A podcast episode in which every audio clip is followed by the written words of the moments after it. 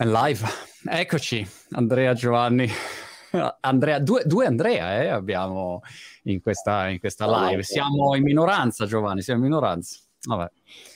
Siamo a- a- andreizzati e stavamo chiacchierando dietro le quinte, bisognerebbe raccogliere bisogna oggettivamente fare un libro di raccolta del dietro le quinte di, della vendita di una collezione FT perché ogni due minuti ne succede una insomma questo è tu ne hai viste diverse, Andrea, insomma, è veramente una... È, è Giovanni. Ed è pazzesco, eh? Giovanni ha già i capelli bianchi, a me stanno arrivando, te Monti mi spiace sto giro, ma però ne escono una ogni giorno, dai fake account alle immagini non collegate a OpenSea in questo caso che, che è alquanto curioso, nonostante i billion non riescono a mettere due app in linea.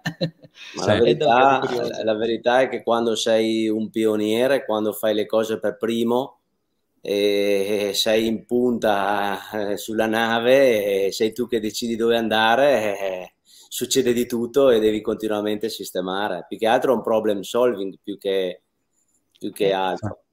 Sì, Io sì, aspettavo il, però il, il, panfilo, invece qua siamo messo una scialuppa di salvataggio ogni volta, è una sopravvivenza.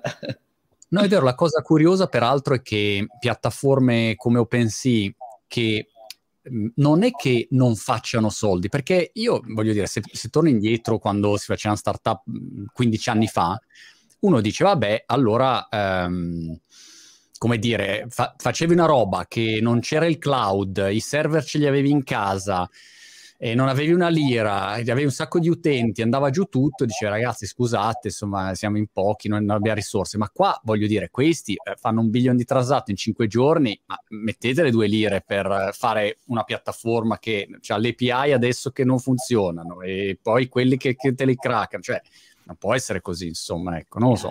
Eh, fa un billion e ha 2,5% netto oltre mm. i fondi di investimento e tutte le altre cose, quindi anche matematica, ed è pazzesco, c'è Cloudflare che è il sistema lì di protezione del server, che ogni due per tre è sempre lui che ti dice che il sito è offline. Detto, ma ah, com'è ah, ah. possibile? Ma tu Andrea, che team sì. Il team dovrebbero essere intorno a 68 persone, 70. L'ultimo aumento di capitale fatto da OpenSea è, ehm, è proprio per eh, rafforzare la parte tecnologica e la parte di supporto, perché stanno avendo tantissimi problemi. E l'azienda, secondo me, o non è stata dietro alla crescita che ha avuto, oppure proprio gli, gli amministratori sono dimenticati di, di, magari aggiornarla, farla, so, farla evolvere, nonostante il volume d'affari che sta arrivando. Però pensate che leggevo i due fondatori di OpenSea hanno passato dieci, praticamente otto anni a scommettere sul mondo NFT con l'industria che praticamente non dava non nessunissima traction e in un anno si sono visti muovere un no. e mezzo di cinque giorni con diciamo Monti esplosi. Yeah. Peraltro anche tu Andrea sei in un settore mica da ridere, perché comunque il settore degli exchange col KYC, insomma, non è un settore proprio facilino, ecco, gestire i soldi degli utenti. No, anzi, mm, eh, diciamo che dal punto di vista di compliance, quando siamo arrivati in Italia non era neanche facilissimo perché il regolatore non, non dava una direttiva, quindi quello che abbiamo fatto è proprio mh, mm, partire da Torino col treno, siamo andati in Banca d'Italia con eh, davanti il presidente di Banca Italia e l'UIF, che è la parte dell'antiriciclaggio, e abbiamo detto, ah. noi vogliamo fare le cose così. e lui ci ha detto, mh, mm, make sense. ok, allora siamo tornati a Torino l'abbiamo fatto. E per fortuna poi c'era anche Medri mm, che mm, comunque dopo diversi anni arrivando da Malta mm, qualcosa aveva già impostato, quindi è stato divertente, è stato divertente. Lo spieghiamo perché voi siete obbligati al KVC, invece chi usa Metamask no, Andre. Assolutamente, mm. sì. Noi, ma l'abbiamo detto prima con eh, ah, Marco okay. Crotta, che ha fatto una simulazione di acquisto di un NFT su OpenSea, con una presentazione naturalmente, e mm, diciamo che fare il KYC non è, non è, comodissimo, però forse è più facile che utilizzare un wallet decentralizzato, R- diciamo per, per i neofiti. Perché avesse perso la live di prima, perché una, una roba tipo Metamask prendi, non ti identifica nessuno e un exchange invece come voi o gli altri devono fare un KYC? Ma è del tutto differente. Mm, noi mm, custodiamo i digital asset dei, per conto dei nostri clienti, di conseguenza nel momento in cui loro arrivano con euro, noi abbiamo bisogno di avere una tracciabilità mm, proprio del flusso, del flusso finanziario. E banalmente le autorità ci chiedono proprio di creare un profilo economico finanziario delle persone, in modo tale che se un ragazzino di 20 anni arriva con 100.000 euro, eh, fa l'università, non ha redditi di alcun tipo o altro, come fa? Fai ad avere questi 100.000 euro, vuol dire che c'è qualcosa che non va. Eh, mentre Metamask eh, invece hai la ownership dei tuoi asset, quindi nessuno può dirti qualcosa, non tocchi euro, che è la cosa importante, non arrivando dal, dal mm, mercato finanziario tradizionale, le autorità in quel caso non chiedono alcun tipo di controllo, quindi Metamask non ha il Know Your Customer. Okay. È un wallet senza, senza Know Your Customer. Io aggiungerei magari per ora, o non so, dipenderà insomma quale sarà la regolamentazione che poi verrà decisa nei vari posti. Mm. Assolutamente. Questa è la base, quindi fondamentalmente chi deve convertire euro in criptovalute è obbligatorio perché il regolatore si è espresso in tal senso, quindi è mandato che tutti gli exchange facciano queste procedure ai fini della legge di antiriciclaggio. Cosa diversa invece nel momento in cui tu transi da Metamask a Metamask, perché non è detto che tu debba transare o convertire euro, ma se n motivi tu hai qualcuno te li dà o viceversa sei in grado di farlo è, ehm, è sicuramente l'inizio. Però gli NFT tu Andrea, tu Andrea con, ehm, ehm, arrivando da, dal mondo dell'arte da diverso tempo con eh, il, il, tuo e-commerce e so che stava, stavi iniziando a pensare di pensare a un marketplace NFT a differenza di OpenSea pensavi l'acquisto direttamente in euro e quindi di conseguenza anche tu facendo il know your customer al tuo cliente o se l'avessi costruito o come stai immaginando di costruirlo e alla OpenSea quindi il cliente deve arrivare per forza con Ether No, noi per adesso non faremo marketplace perché in questo momento esistono già piattaforme leader nel mercato. I, okay. marketplace servono dei grandi investimenti, sia avere qualità da ciò che vendi, ma devi anche avere dei collezionisti. Quindi gli investimenti in marketing sono tanti, oltre a mio modesto avviso, avviso tutte le problematiche di trust, di fiducia. Sono tante le piattaforme che vengono bucate e viceversa, anche creare una collezione per un artista che poi dopo si vede scomparire il sito civetta della situazione, appunto, altro che PFS, quindi sistema distribuito, ma non hai più valore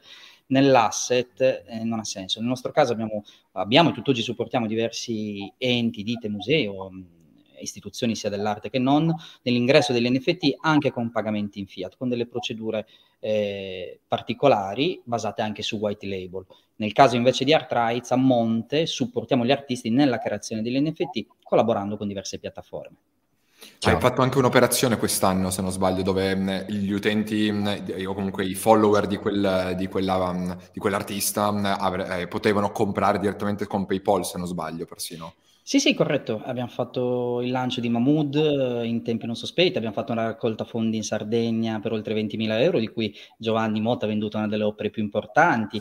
E lì la cosa più interessante era appunto accogliere nuovi utenti che entravano in questo mondo, quindi abbiamo accettato pagamenti in PayPal e, e, poi sono stati trasferiti gli NFT sul wallet consegnato con una modalità eh, in Italia, quindi completamente chiara e trasparente, legale, e viceversa adesso insieme abbiamo NFT Magazine dove, ahimè, sto guardando le statistiche, eh, vendiamo gli NFT, queste NFT la peculiarità è che disegna la cover dà accesso a, a, alla lettura di un magazine e facciamo oltre il 47% di ordini in, in fiat.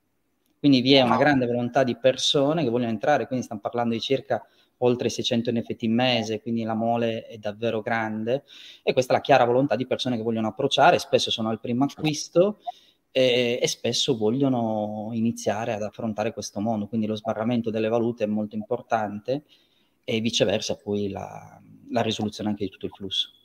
Passo a una, a una domanda pratica Andrea, visto che hai citato NFT Magazine, nei commenti chiedono come si fa a avere lo sconto 20% da oggi se uno uh, prende il, il mio NFT concept di Giovanni, adesso ne parliamo perché ho varie cose da chiederti Giovanni sul, sul, sul, mio NFT che ancora devo comprendere, devo comprendere il mio bambino interiore, ma eh, come, come, funziona? Ecco, visto che chi ha un compagno di ne- Nemesis o è titolare di NFT Magazine ha diritto a, da stasera alle ore 17, c'è italiane eh, può acquistare e, e, ha il 20% di sconto.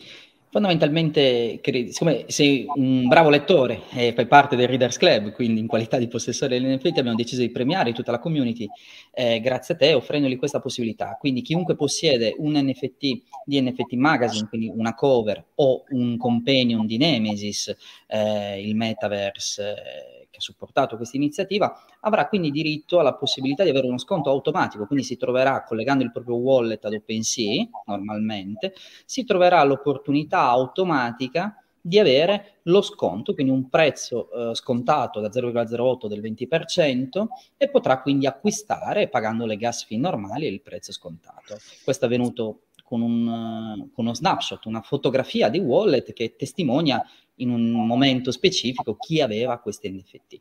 Questa è una chiara visione di, di come l'NFT possa diventare anche poi accesso ad altri progetti, quindi essere partecipativo e coinvolgere le community e fare sharing in cui si condividono valori, mission e, e interessi. Super interessante. E Giovanni, allora devi sapere che ogni volta che uno dice mamma mia che bello il design delle racchette, io dico grazie, grazie. E quando uno dice mm, però non mi piace tanto, dico guarda, l'ha fatto Giovanni Motta, non è colpa mia.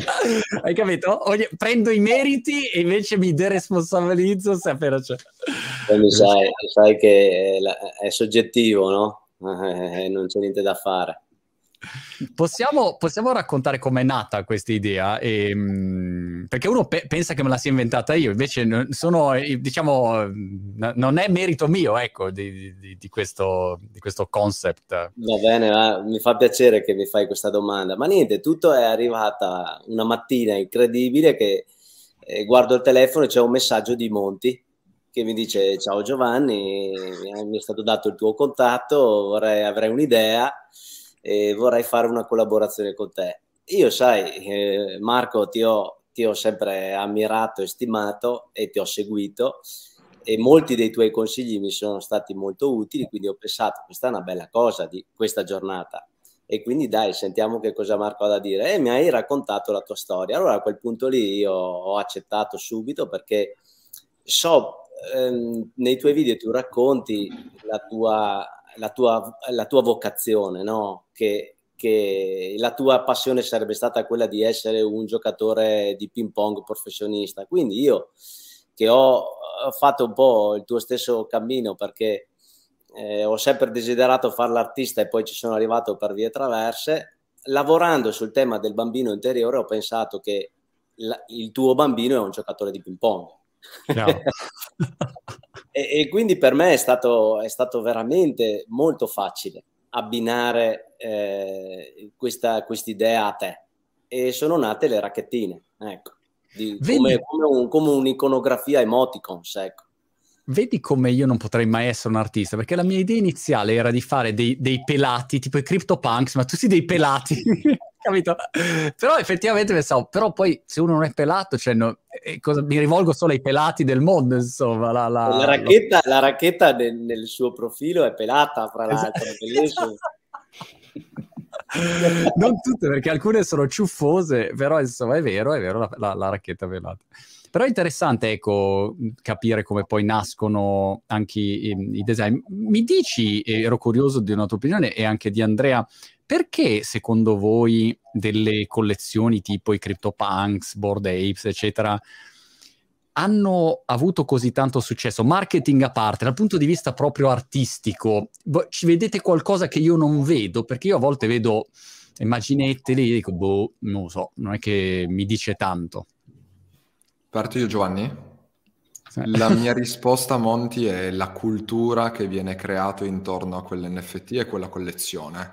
Cioè la chiave è la, comuni- la comunità che si ritrova intorno quel, a quel, bene digitale e ne riconosce dei valori e dei principi. E condividendo all'interno di quella community tutti gli stessi valori e principi si va a creare una cultura molto forte eh, per quale motivo abbiamo artisti con, eh, col, coll- dei collezionisti che verrebbero matti per avere, per avere dei pezzi loro, proprio perché ave- erano, sono riusciti a costruire una cultura molto forte e quella è la chiave ehm, della personalizzazione di ogni mm. collezione.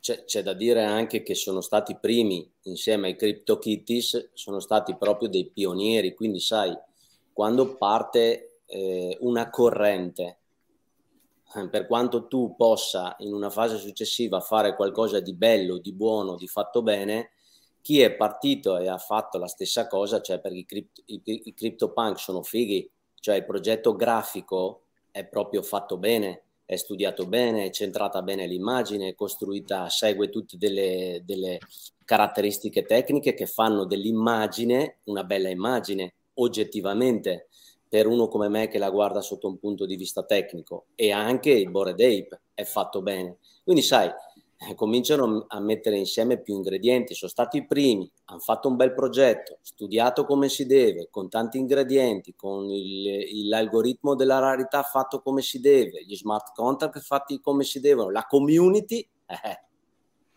Dici la community sempre più interessante in modo tale che diventasse esatto, la, l'angolo poi di, di, di effettivamente vol- uno che lo possiede e può essere all'interno di quella community, chi non lo possiede no, e se le persone dentro poi, e, sono poi diventa, diventa, un love mark, quindi non c'è niente da fare. Kanye, Kanye East su YouTube, mi piace molto questo nick, Kanye East dice si sta evolvendo Bored Ape in una sorta di Rolex del crypto space. Eh, no, e poi ovviamente una volta che, che hai un certo livello di, di brand chiaramente eh, cresce. Dottor Concas, come vedi questo, io credo, eh, condivido con entrambe le, le, visioni, in particolare sicuramente early adopter, e, e oggi vediamo già l'evoluzione, no? eh, in cui anche l'aspetto estetico, ahimè, è fondamentale ed è sempre, stanno spingendo sempre più avanti, con grafiche anche più complesse, ma non è più sicuramente l'unico metro di misura. Stiamo parlando di collectible, non stiamo parlando di crypto arte, quindi non stiamo parlando di artisti che danno seguito alla loro visione artistica, ma di elementi che sono destinati alla community e al collezionismo con scarsità, con qualsiasi attività. Certo è, è che non dobbiamo dimenticare che chi ha collezionato per primi erano adepti alle cripto, quindi avevano anche delle dinamiche di acquisto che erano più di sperimentazione di questo mondo e non tanto dal fattore estetico. Molti progetti, pensiamo ai Rare Pep, pensiamo ai primi NFT creati, pensa che oggi si parla già di archeologia degli NFT, dalle uova, da tantissimi altri progetti che risalgono poi a malapena due anni fa, tre anni fa. sì, sì, è pazzesco. Eh, quindi, cioè, eh, Giovanni è, è, è, un veterano e, e, viene da quando hai fatto il primo drop, gennaio, noi ne parlavamo su Clubhouse nelle prime room ed eravamo tutti al telefono e ho detto Giovanni ma com'è andata? Dicembre, dicembre, 2000, dicembre 2020. Quindi wow. è tutto molto precoce e la community conta perché le loro abitudini non venivano e ancora oggi, se, ne, se, vogliamo essere sinceri, non hanno nulla a che fare con il mondo dell'arte canonico spesso. Si sta adesso iniziando a parlare di curatela, di valorizzazione. Lo stesso per i collectible dove erano sperimentazioni, l'8 bit andava bene perché era un sistema multiplo di, ricor- di riproduzione dell'immagine eh, che andava bene, richiamava i videogame, richiamava delle grafiche semplici, anche l'algoritmo di creazione era abbastanza basico e semplice. Poi pian piano si sono evoluti. Oggi è status e quando diventa status cambia tutto. Eh, la gente mm. li flexa, arrivano i VIP, arriva tutto quello che, che ne può derivare e adesso abbiamo, c'erano a 120 le Bored Ape ieri, sono saliti a 15 i surrogati, i cagnolini, gli Ape Kennel, che hanno superato i 10 per la prima volta, erano a 2 Ether fino a un mese fa, e i Mutant sono a 25 Ether, quindi stiamo parlando di beni che vanno dai 30.000 a salire, ma la cosa più spaventosa, io lo uso sempre come esempio, andate a vedere le activities. Ogni 10 minuti qualcuno sta comprando 300-400 mila dollari di, di scimmie, mm. quindi vuol dire il mercato è liquido. Chiaro. vorrei spostare un attimo l'attenzione dai soldi a, alla visione complessiva, perché secondo me è qualcosa che mm, magari sfugge alle persone che vedono soltanto queste notizie, vedono solo o i media o, o i, i, pseudo esperti che parlano le cose, le truffe, le robe, fai attenzione, sono di schema Ponzi eh, e, e, via. E non, non, c'è nessun approfondimento, perché se uno approfondisce almeno dice ok, sì, ci sono truffe, lo so perché stanno facendo le truffe contro i miei NFT in questo momento, in questo istante, eh, quindi non è che non lo sappiamo, però diciamo questo è un aspetto però poi non analizzino la, la tecnologia, che sono spariti. La mia camera è sparita. Vedi che appena dico le truffe, questi qua saranno gli hacker cattivi che stanno cercando di craccare anche la diretta. Però, oltre a questo, però, un aspetto secondo me importante è questo. Se uno vede questo cambiamento, diciamo, del Web 3 eh, in un'ottica di, di cambiamento proprio di tecnologia e di impostazione diversa. Lo diciamo prima con Andrea in una diretta precedente, dove se tu devi rimanere centralizzato resti così come sei oggi, non ti stai a sbattere a fare tutte ste robe, no? Quindi c'è una visione diversa di come dovrebbe essere la proprietà e in generale la, la presenza delle persone ne, nella tecnologia, il ruolo delle persone nella tecnologia. Però una cosa interessante è che magari io posso fare degli NFT e, e non li faccio per guadagnare, li faccio magari perché, non so, voglio condividere gratuitamente un mio libro, un audiolibro, lo do gratis e, e uso l'NFT come, come, canale di distribuzione. Magari sono un artista e dico io voglio, so, sono Banksy e regalo, poi mi devi dire Giovanni chi è sto Banksy, dov'è Banksy perché eh, sono curioso. E a quel punto regali le tue opere, cioè puoi farci l'uso che vuoi. Oggi chiaramente l'attenzione sta sulla speculazione sui soldi, però non è quello alla fine dei conti no, il, il, il, punto del contendere. Sotto c'è un, un, universo di cose che succederanno. Non so come la vedete. Chi eh, parte? Io sono d'accordo, quella è la chiave. Gli utilizzi dell'NFT ci fermiamo a due cose. Uno è che è legato per, pre, prettamente all'arte e questo non lo è perché può essere una chiave d'accesso a beni, a servizi, nella community. Quello che conta oggi è che è soltanto una sorta di chiave d'accesso a un mondo virtuale in cui fondamentalmente puoi avere, possedere, cambiare, condividere vendere dei beni o dei servizi. Ma è la chiave la community qua, non è tanto quello che vai a vendere, può essere anche un NFT bianco che se dietro c'è eh, una visione, guarda Gary Vick che ha tirato su, per fare un esempio, un NFT che è brutto da vedere, al di là del racconto di quello che possa avere, ovviamente non ha canoni estetici tali da giustificare il valore, però hai accesso a una community, quindi sì, può essere una chiave di marketing, e non per forza bisogna venderlo, si può regalare, può essere accesso privilegiato, esclusivo. Io condivido appieno questa visione. Ti, ti, ti, ribalto un po' la provocazione, Monti. Mm, eh, secondo me la chiave della speculazione secondo, è, mm, è, necessaria per riuscire ad attrarre l'interesse da parte delle persone. Perché se guardiamo anche Bitcoin, nasce alla fine eh, che non vuole essere un asset speculativo, eppure la sua grande mm, fama arriva prevalentemente dal fatto che ha permesso a molte persone di creare forti plusvalenze. E eh, la speculazione è quella miccia che permette di innescare il sistema, ehm, che per questi dieci anni questa industria ha coinvolto prevalentemente i technology, cioè gente che sa scrivere codice e sa costruire tecnologia. Che cosa mancava a questa industria? Mancavano i creativi, mancavano gli artisti, mancavano i makers, mancavano i, cre- i creator e quindi con gli NFT, sempre partendo dalla tecnologia, ha aperto le porte a una nuova fetta della popolazione, andando a coinvolgere mh, mm, Giovanni, andando a coinvolgere eh, Emanuele che abbiamo sentito prima, eccetera, eccetera, che avevano, o, o te in primis, Monti, eh, che, che, portano con sé una forte community che in un qualche modo inizia ad avvicinarsi al mondo degli asset digitali. E se questa industria non avesse trovato questo angolo per coinvolgere queste persone, non, non, non avrebbe ehm, fatto il suo step di progresso ulteriore rispetto a rimanere solo tecnologia e finanza, che era troppo poco, purtroppo devo, deve essere di massa questa, questa, cosa. Quindi io penso che la speculazione sia necessaria nella fase passo, iniziale. Diciamo. Ma io, io beh, penso che sia molto vero quello che dice, che hanno detto entrambi gli Andrea. Però sai, la, la cosa che a me penso che, oltre ad affascinarmi, penso che sia anche il centro è che i giovani di oggi hanno a che fare con questi JPEG, con questi MP4, col montaggio video, con tutto quello che è l'aspetto di creazione digitale, hanno una, una facilità di creazione pazzesca.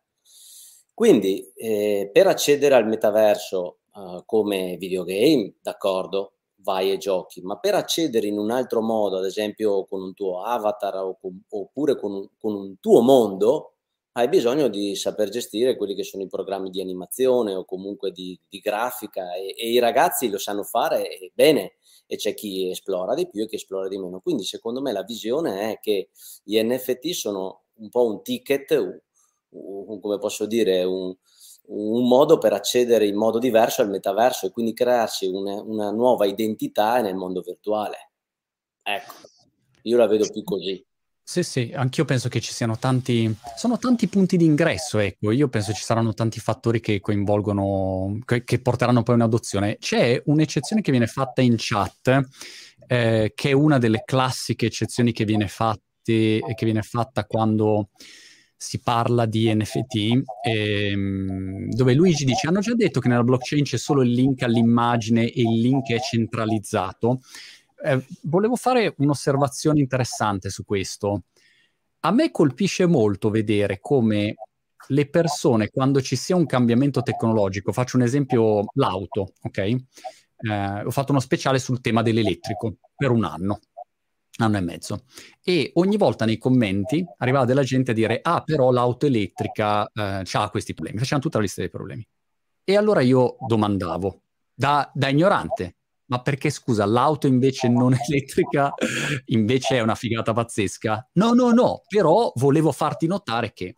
Allora a me colpisce che le persone dicano ah, allora c'è un link, tu, io compro un link a un'immagine che può stare su un server centralizzato o decentralizzato, se lo metto, diciamo, parlavamo prima con Andrea Concas, lo, lo metto su IPFS, a quel punto ho un sistema decentralizzato, quindi eh, le, le, mie collezioni, diciamo, la mia immagine è, è distribuita e non è su un unico server che io potrei spegnere, potrebbe essere caricato. Però la cosa curiosa... Yeah anche quello eh, poi sarebbe da approfondire. Certo, poi, si può entrare nel merito, però diciamo è più, si, si alza, come dire, il livello di, di, sicurezza, tra virgolette, come dire, la doppia autenticazione, non ti craccano la mail e poi invece te la craccano uguale, cioè dipende insomma.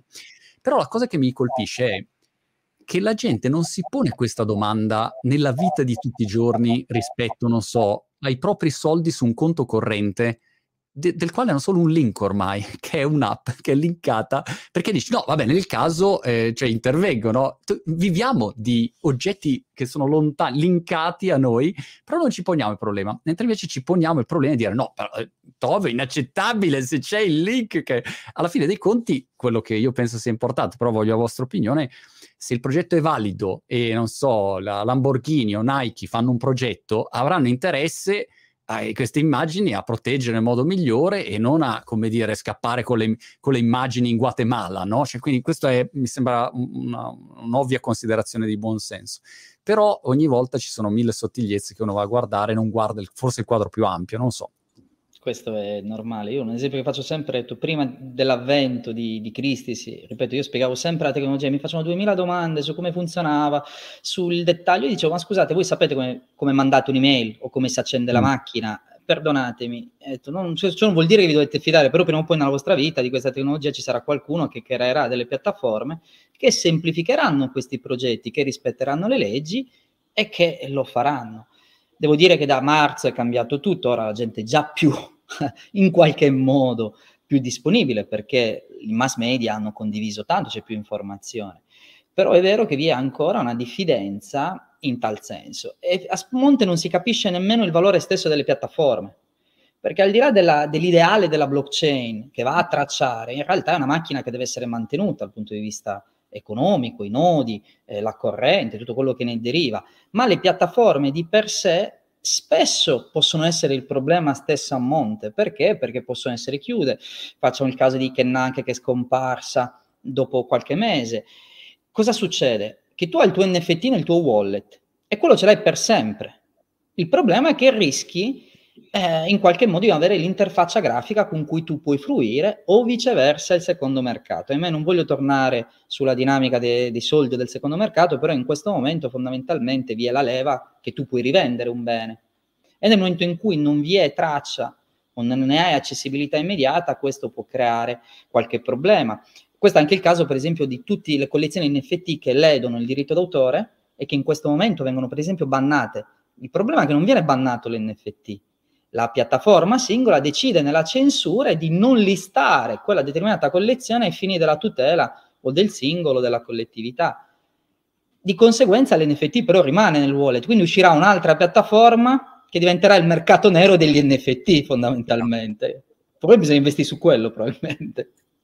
Chiaro. La, un'altra considerazione, e volevo un parere magari di Andrea Ferrero su, su questo, è che uno fa sempre la fotografia ad oggi, quindi siamo Mm, febbraio, 1 febbraio 2022 e dici, uh, l'immagine, il link, e cosa.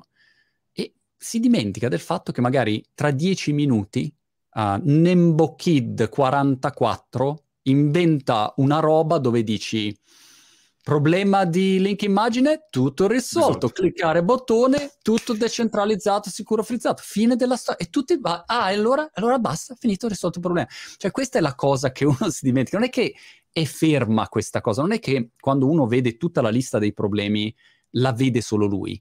Tutti gli addetti ai lavori sanno esattamente qual è lo, diciamo, il livello ad oggi della tecnologia che è iniziale. E eh, c'è gente che lavora, sviluppa, ok, cambia questo, sistema questo, così come è stato per qualunque piattaforma. Non è che quando è partito, pensiamo alla connessione internet all'inizio era una figata, era una, un, un inferno, no? che, che, andavi a due all'ora come facevi? Non era mica internet quello lì, però se lo vedevi in prospettiva forse capivi, ecco. Guarda, ti dico, mm, ultimamente sto mm, riflettendo, mm, leggendo un paper, che spesso i prodotti che vengono utilizzati all'interno del mercato non sono quelli composti dalla tecnologia migliore. E questo è molto interessante all'interno di come si è sviluppata l'economia, soprattutto nel mondo del tech fino ad oggi, dove un intermediario come Facebook può permettersi di mantenere un'inefficienza all'interno del suo sistema perché magari quell'inefficienza è a suo vantaggio. Mentre nel mondo eh, della tecnologia blockchain o comunque la, la cultura che compone mm, le, la princip- principalmente gran parte delle persone che mm, fanno e lavorano all'interno di questa industria, e che la teoria dei, dei, dei, giochi crea degli incentivi costanti ad andare invece a ottimizzare quelle inefficienze, perché gran parte delle volte invece chi riesce ad andare a eliminare quelle inefficienze trova un reward, trova un eh, incentivo proprio economico a tutti gli effetti, come dicevamo prima, l'incentivo economico è quello che muove le cose nel modo più veloce in assoluto. E secondo me questo permetterà a questa industria di essere molto più resiliente perché sarà in grado di costruire prodotti sempre più qualitativi. Come ha detto Con- eh, Andrea Concas, nel momento in cui eh, una, una, piattaforma crea eh, una, una barriera all'ingresso ma hai notato che Giovanni ha preso e se n'è andato via? Secondo me sta creando qualcosa, è partito, ci ha avuto un attimo avuto... che aspetta, devo fare questa roba, è vero? No? Sei, sei, sei mutato, sei mutato. Va bene. Eh, vabbè, ci ha avuto lo scherzo. Sei, sei, sei ancora mutato, Gio? Vediamo. Non avevo più batteria, su tutto qua. Ah, okay. qua. Pensavo che hai, detto aspetta, eh, aspetta, non riesco a resistere e sei andato a creare. mi capita, mi capita spesso quella cosa lì. No, poi comunque essendoci tanti, tanti esperimenti com- o tante aziende che mh, stanno cercando di mh, fare un qualcosa di simile, mh, quello aiuta, aiuta, molto, cioè non, non, non, difficilmente si è ancora creato un uh, monopolio su un determinato servizio eh, rispetto invece ad altre industrie che sono super consolidate e lì il livello di competizione viene proprio annientato da, dal più grande, e quindi sicuramente no. in que- questa fase iniziale è anche più facile. Giovanni, ero curioso di capire rispetto a tutti gli artisti con cui parli, um, qual è diciamo la reazione, che evoluzione vedi diciamo da un anno a questa parte, um, che, che, direzione, anche che trend ti aspetti che, che si verifichino? E, guarda, mh, mm, beh, intanto eh, la cosa che proprio per me è emozionante e anche di grande valore è soprattutto il gruppo che abbiamo fatto, il gruppo di artisti italiani che abbiamo costruito, che è un gruppo solidissimo e continua a crescere. Cosa vuol dire che è un gruppo solidissimo? Vuol dire che è fatto di persone appassionate che hanno condiviso le sofferenze iniziali eh, del mondo anche dell'arte fisico e quindi nel momento in cui ci siamo incontrati e abbiamo condiviso apertamente le nostre problematiche, le nostre difficoltà in modo sincero, ci, ci siamo coesi e ci siamo aiutati.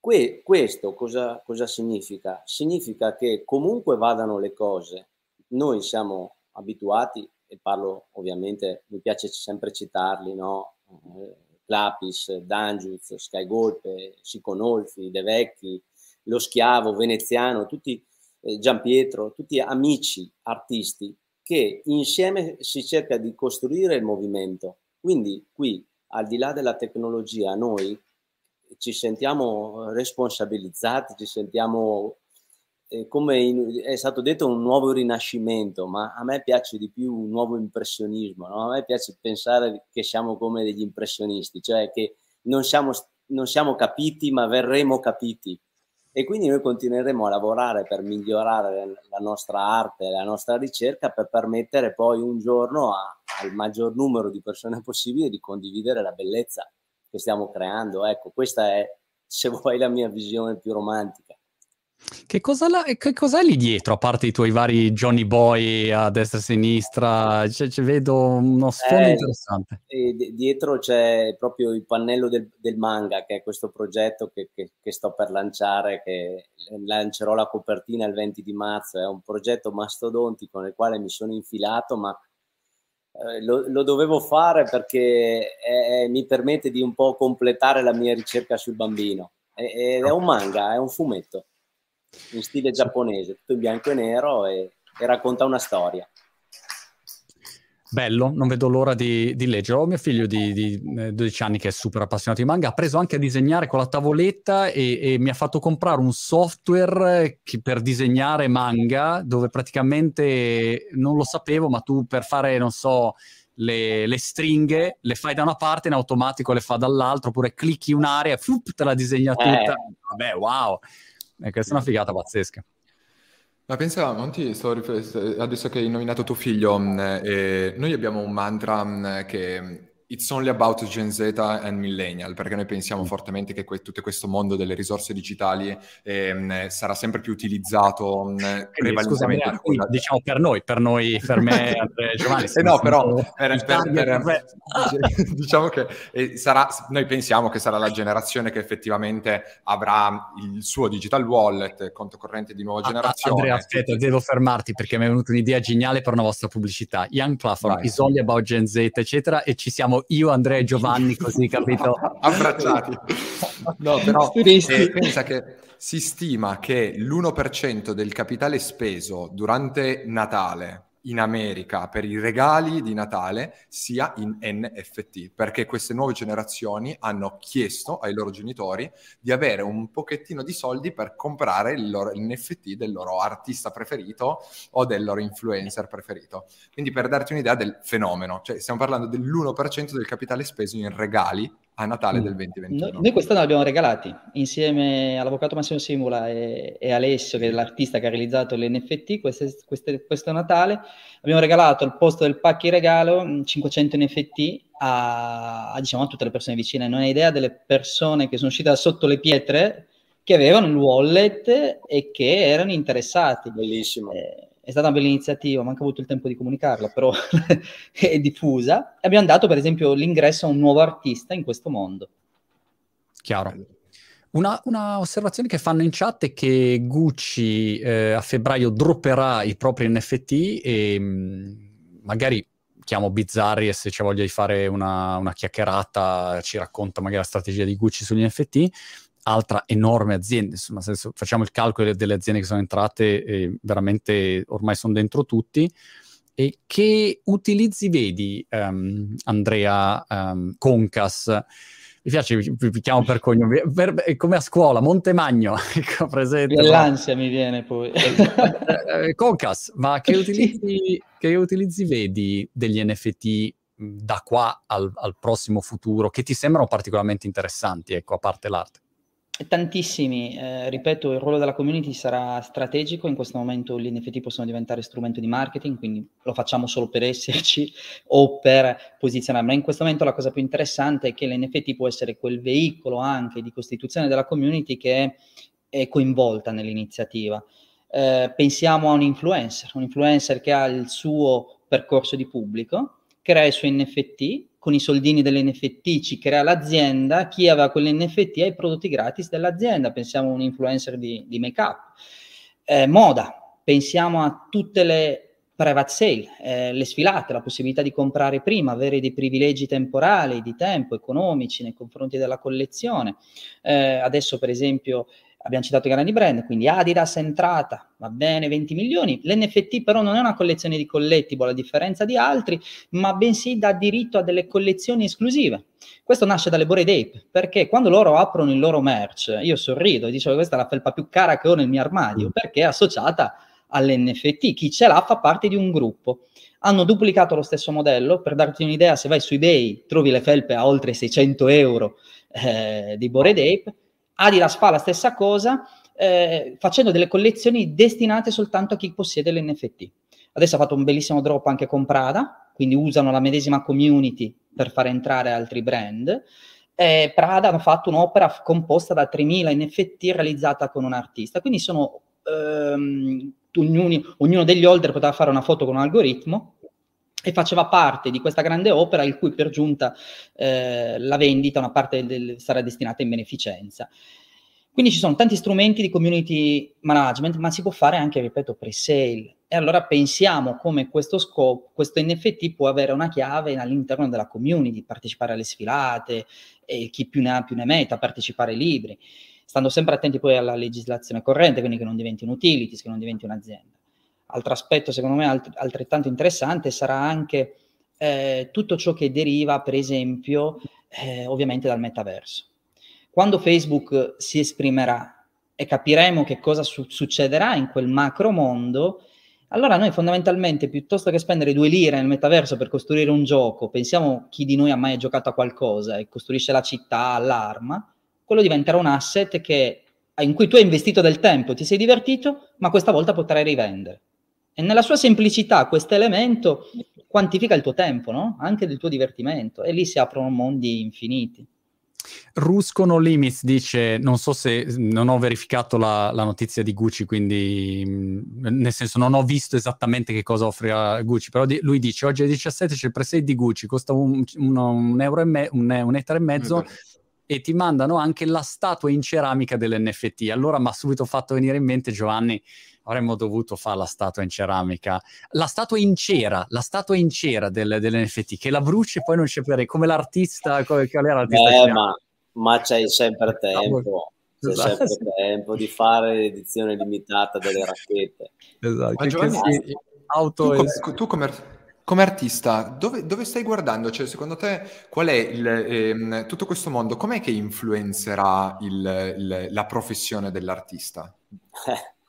Hai fatto una domanda pesante, Andrea, però guarda, io, io quando mi arrivano queste domande le chiamo domande macigno, io rispondo sempre nello stesso modo, cioè il, il, il concetto è questo, l'artista è secondo me una persona che è sostanzialmente sempre in crisi perché ha, ha l'urgenza e la, e la necessità di creare quindi noi ci facciamo delle domande, sì, su quanto è interessante un nuovo territorio da esplorare o quanto sia fertile, ma la realtà è che la nostra vita è eh, il giorno che, che trascorre, inteso proprio come metafora della vita, alba tramonto, è oggi, è la presenza. Quindi io non, non riesco ad andare troppo avanti col pensiero. A me interessa tutto questo mondo della criptoarte perché è un nuovo terreno fertile dove piantare i miei semi, ma pe- penso che sia così anche per gli altri artisti, perché quello che conta per noi fondamentalmente è la ricerca, non, non è il resto, poi il resto arriva di conseguenza. Non so se sono riuscito a risponderti. Assolutamente, assolutamente. Bellissimo poi com- comunque anche questo approccio di apertura al, al, al nuovo. Mm, sicuramente gli artisti e i creativi sono persone che, che preferiscono abbracciare mm, la, il cambiamento a eh, differenza dipende. delle persone che, che, scrivevano prima in chat che cercano eh. sempre il pelo nell'uovo. Eh, dip- dipende, sai Andrea, perché anche qui dopo arrivano le dinamiche del sistema. Cioè, eh, se, se tu ti sei già costruito un tuo una tua fortezza, è difficile pensare eh, di doverla abbandonare per costruirne un'altra. Viceversa, se non l'hai costruita, magari è più facile per te andare in un, ter- in un nuovo territorio. Ma l'artista, secondo me, quello vero che non significa essere per forza un professionista, è quello che abbandona, è, è, è un, uno zingaro, è un viaggiatore, è un, deve andare ad esplorare, per forza, altrimenti non può definirsi artista. Io mi ci ritrovo, Giovanni, perfettamente, eh, pur non essendo minimamente un artista, cioè essere l'antitesi dell'artista, però mh, mm, mi ci ritrovo dal punto di vista dell'intraprendenza, perché se tu intraprendi di carattere, hai quella miccia dell'intraprendenza, dove ogni giorno ti rimetti in discussione ogni giorno, c'è la camera che si spegne, non lo so perché, dopo otto anni che fai video ancora non riesci a capire perché la camera si spegne e va nero. Insomma, se hai quell'amica in è una roba mm, che prescinde dal tuo status quo, cioè prescinde dal fatto che tu magari sei già a posto, uh, non lo so, sei, sei, sei, sei, già stabilizzato in un'attività o come... hai voglia di, di, di, rimetterti in gioco in continuazione e che, che non è un, un, incentivo monetario, un incentivo che se no ci stai, non, non ci stai dentro. Ecco, io non lo so, uh, forse perché negli anni come tutti gli intraprendenti e, e la mia community, la community di persone intraprendenti, continuando a ripartire da zero diventa un'abitudine, quindi non c'è problema dire vabbè dai ripartiamo da zero e chi se ne frega insomma e, e sei fiducioso che qualcosa succederà in questo tragitto. Eh, però insomma mi ci ritrovo molto, non so, non so per eh, i due Andrea se è così. Assolutamente, perché poi è, è l'entusiasmo quello che conta, poi arrivi a un certo punto in cui c'è la visione e, allora alla fine tutto quello che c'è prima detto no, ok, adesso bisogna ripartire, cioè, ma chi te lo fa fare? Chi te lo prima? Appena arrivato, che sei arrivato stabile a fare una cosa, tu dici no, ma, ma quello ha senso, e a volte bisogna fermarsi, a volte si rimanda, altre volte invece si riparte, però è, dal è punto di vista, eh, funziona così, dal punto di vista Andrea eh, Ferrero del business, mi viene sempre in mente l'aneddoto di, di Jeff Bezos che ad un certo punto chiama uno dei suoi capi e dice oh qua bisogna, bisogna cambiare eh? e lui dice ma cambiare cosa insomma? No, no bisogna, bisogna trovare una soluzione diversa bisogna fare il, coso il Kindle. Ma come Jeff? Ma a quel punto i libri cartacei? E lui dice eh, u- devi uccidere il nostro modello di business. Ma come uccidere? Cioè, qua facciamo fatto la... No, no, tu devi essere il primo, dobbiamo uccidere noi per primi, noi stessi, perché se no arriva la concorrenza e ti, ti uccide lei, no? Quindi è un continuo che è faticoso, perché ogni volta dici, mamma mia, fermiamoci un attimo, però se hai un carattere così non c'è modo, insomma, una necessità forse. Una dinamica mm, che noi abbiamo osservato molto bene, ma penso che tutte le startup vivano questa um, tipologia di dinamica, è più soldi hai e più diventi stupido. Cioè il, il, il avere una risorsa che droga il tuo sistema ti porta a non pensare, a non, a non, a non essere veramente... Eh, diciamo, open mind e noi questo esercizio cerchiamo di riportarlo poi eh, tutti i mesi per darti un'idea una settimana su quattro il team marketing o l'intera azienda non può, non può, spendere, ma, non può spendere budget in marketing mm. in questo modo tutta l'azienda quella settimana è costretta a trovare degli strumenti o delle, delle impostazioni per riuscire a continuare a crescere lo stesso anche senza budget e lo si ottiene solo costringendo cioè essendo proprio rigidi nella, nella scelta del non, non, utilizzare la droga, ma effettivamente utilizzare il proprio cervello. Meno male che non hai figli, se no rimanevamo senza mangiare una settimana li lasciavi allora. Meno esatto, male. Esatto, esatto. Peraltro è curiosa la parte di marketing, secondo me gli studiosi di, di marketing veramente hanno tanto di quel materiale oggi perché da un lato Bitcoin è stata la comunicazione di marketing più incredibile della storia del marketing senza avere un direttore marketing. Quindi questo è, è già un caso che dici, boh, ma come ha fatto? Come è stato possibile? Quindi questo è un aspetto. E poi il marketing, un brand come le Board Ape, eh, beh, cioè hanno seguito dei canali di, com- di marketing, delle idee, di creatività che se andavi da uno fenomeno, professorone, mega direttore marketing, ma mai nella vita ti avrebbe detto si fai la cosa, l'NFT, la community, ma, ma sei fur de testa, no? E invece qua si aprono strade nuove, ecco, ehm, che, sono, che poi segnano le, le nuove metodologie di, di, comunicazione. Unisci anche un'enorme creatività che quindi porta a un sacco di nuove idee anche dal punto di vista della comunicazione. Insomma, io vedo quella, quella parte. Sul, sulla, il, il, fenomeno Bitcoin, secondo me, Monti, il, la grande chiave sono proprio i, valori che compongono il prodotto e il servizio che stava costruendo Satoshi Nakamoto, mh, che, che, sono la principale leva di marketing. Mh, non ha avuto bisogno di eh, un euro in marketing per riuscire a essere adottato perché aveva dei... il prodotto era stato costruito con dei valori e dei principi principi che nel mondo le persone condividevano, che la trasparenza e il fatto di essere, prevalentemente la trasparenza, secondo me, sicuramente mm. quello è veramente la, la, la, chiave del motivo per il quale le persone hanno iniziato ad approcciare sempre più Bitcoin, perché vedevano l'assenza dell'intermediario, la, la sicurezza, la garanzia, la fiducia, la fiducia forse ancora più che la trasparenza.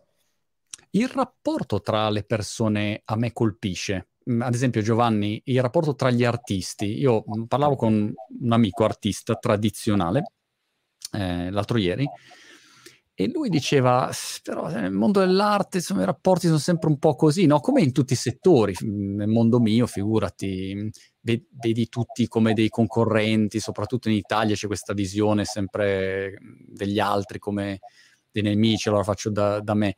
Però io nel mondo cripto invece, almeno per quello che riguarda gli artisti, da quando ti conosco, ho visto sempre grandi collaborazioni, un aiutarsi, uno spiegare, un, un educare quelli che arrivano per, per far crescere una, una, un gruppo, ecco. E questa cosa mi ha colpito. Sì, guarda, io di, distinguo gli artisti in due, sostanzialmente in due grandi mondi, cioè, cioè, quelli che fanno della loro fantasia la loro arte e quelli che fanno della loro cultura la loro arte. E mm. io vado molto più d'accordo con quelli che fanno della loro cultura la loro arte, perché um, fare l'artista significa sostanzialmente inquinare stili, inquinare Ehm, eh, intuizioni, stimoli, eccetera. Di conseguenza, quando uno è un viaggiatore, quindi fa esperienza e, e, e, capisce che l'idea non è frutto della sua eh, capacità, ma è frutto di una contaminazione di culture, allora non, non crede più di essere il possessore di questa idea, non dice l'ho fatto io, è una mia idea, ma capisce che l'importanza è la condivisione. Io ho la sensazione che questi artisti che vengono dal mondo cripto o che comunque lo hanno colto e hanno colto questa, questo futuro, abbiano questa, questo ingrediente e quindi non hanno paura di confrontarsi, condividere, capito? Non dicono questa è una mia idea, questo l'ho fatto io per primo, no, dicono questa è la mia visione, questo è il mio messaggio, questo è mia, eh, il mio mondo e, e mi piacerebbe entrare nel tuo. Questo nel mondo dell'arte tradizionale è difficile che succeda perché secondo me le dinamiche lo hanno corrotto, le dinamiche del, del tempo, mentre questo è vergine, è nuovo, è tutto fresco e quindi gli artisti hanno voglia di sperimentare anche una collaborazione. Ma quando mai nel, nel mondo dell'arte tradizionale hai visto due artisti collaborare? È difficile. Invece, invece qui sembra l'ordine del giorno ed è complicato, eh? È molto complicato fare una collaborazione con un altro artista, entrare nella sua vi- visione, umilmente abbassarsi per cercare di capire qual è, quali sono le sue prospettive, la sua, la sua idea, perché ha fatto questo, perché ha scelto questa cartella colori, perché ha scelto questo soggetto e tu devi cercare di entrare nel suo ma rimanere nel tuo per farti contaminare ma non invadere. Fantastico. Senti Andrea eh, Concas, c'è una domanda di Italan Findart ehm, che, che, chiede, in realtà chiede in chat, ma eh, la giro perché può essere interessante. Ne avevamo parlato anche prima, ma la, la, riporto qui che vedo che è un tormentone ricorrente. Dice, se il creatore dell'NFT sono io, per cui non devo dare copyright a nessuno, potrei venderlo come unico, ma usando tre diverse blockchain. Magari lo fai e dici, ok, la vendo su Ethereum, su Polygon e su Solana. Eh, oppure no, perché eh, tra, tra, le varie, diciamo, riflessioni è, ma io posso prendere, non so, Giovanni può prendere eh, il, una sua opera e poi la fa su tre blockchain diverse e io penso di avere quell'unico pezzo, ma in realtà poi lui l'ha moltiplicato. A prescindere dal fatto che nel momento in cui un artista inizia a fare quello, un'azienda, tu 30 secondi dopo li hai sgamati, fine della storia, cioè hai finito, chi- hai chiuso il tuo, esci dal mercato. Quindi a prescindere da questo piccolo dettaglio che uno deve ricordare, ma dal punto di vista um, tecnico co- come funziona, è stata la tua esperienza?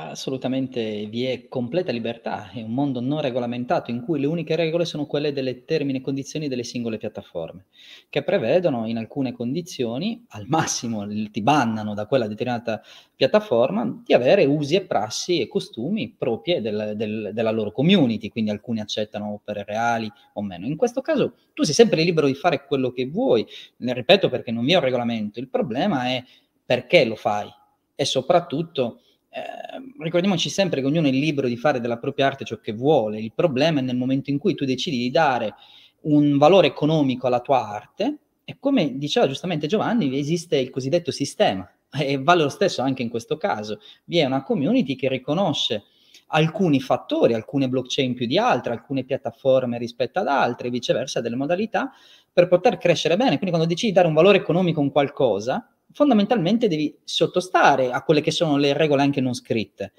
Eh, nel caso dell'arte, il sistema dell'arte autorizzava Holloway, no? quell'insieme di operatori, venditori. In questo caso lo decide la community. E non è bene avere la stessa opera perché innanzitutto crei delle opere di serie A e di serie B, alimenti paradossalmente un secondo mercato su altre piattaforme che potrebbe vivere di vita propria, ma stai facendo sicuramente un qualcosa che chi colleziona è attento e non avrai vita lunga in questo mercato. Quindi non è che se la tecnologia ti permette di fare tutto tu lo debba fare, esistono yeah. delle buone prassi. Se uno guarda l'ultima, c'è, c'è, una serie su Netflix, Good, Good, Girls mi sembra che si chiami, dove mh, mm, stampano denaro falso, no? Quindi la tecnologia ti permette di farlo però non è che, come dire, sia, magari lo vuoi fare, fallo, insomma, non è che sei, sei, ognuno è libero di fare quello che vuole, però poi ci sono delle conseguenze, insomma. Ognuno... È, è un mercato, Giovanni l'ha spiegato molto bene, è un mercato apparentemente aperto ma è molto più chiuso di quanto si possa immaginare. Servono delle regole, oggi lo sbarramento, passare quel rumore della prima vendita, di creare la fidelizzazione alla community. Questo vale sia per i collectible se lo fai per business, sia se lo fai come artista. Se non rispetti le regole della community, che paradossalmente sono semplici ma articolate, e se non le conosci è molto difficile superare questo rumore oggi avere anche un successo, non solo economico, ma anche, ripeto, di attenzione da parte di questi collezionisti.